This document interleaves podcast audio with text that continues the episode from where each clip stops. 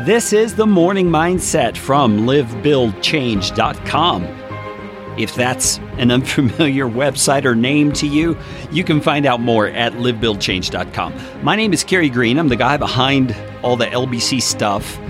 And this morning mindset is aimed at helping you and me get our minds aligned with the word of truth, God's truth, so that we can live our days in light of His truth, in light of the wisdom He provides. And that word wisdom has been the area of focus for us in the last three or four episodes. We've been asking ourselves, what is wisdom and why is it so important? With an aim toward applying wisdom to our daily activities, the way that we live in the world.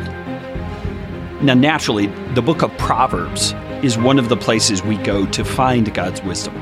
It is a place that gives us, well, Proverbs. They are wise sayings that can guide us in the way that we live our lives. And today, I want to look at some warnings that the writer of Proverbs gives to us about the things in life that come along for every one of us, the opportunities we have to step off the path of righteousness, to move away from God's way of doing things. And just initially, most of us would say, Well, i am not going to move away from God's way of doing things. Well, slow down a little bit and think about this realistically. Small things happen throughout our days that take a step at a time, very slowly, away from God's ideal path for a given day. Don't they? I mean, isn't that the way life is? The, the devil and unrighteousness doesn't come along and say, hey, come do this great evil thing. It's, it's small, little, incremental steps that we take, we choose to take that move us away from God's very best. And the writer of Proverbs, I believe it's Solomon, says here in verse 14 of chapter 4 of the book of Proverbs do not set foot on the path of the wicked or walk in the way of evildoers. So he's painting a word picture of a path that is known to be the path of the wicked. It's the path the wicked travel. And he's saying, don't even set foot on it. Don't even start down that road. It's the way of evildoers. He says, avoid it. Do not travel on it. Turn from it and go on your own way.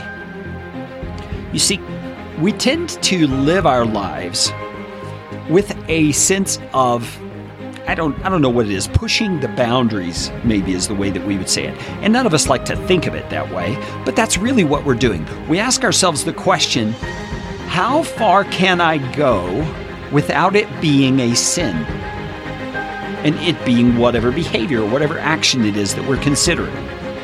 How far is too far? And I want to make sure I stay just shy of that.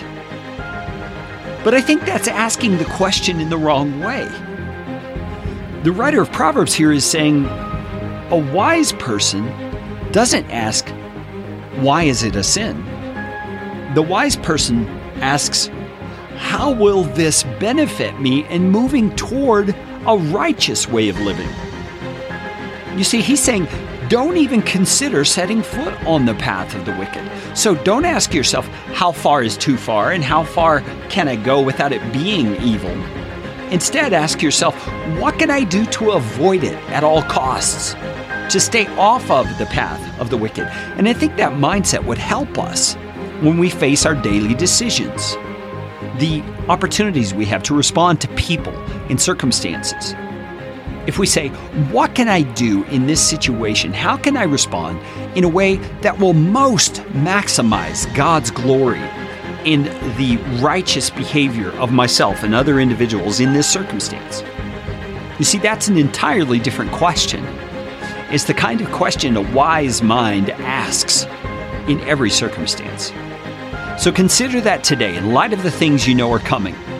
You have the opportunity to act wisely and to live with a heart of conviction toward living a righteous life. Let's talk again about wisdom tomorrow on the Morning Mindset Edition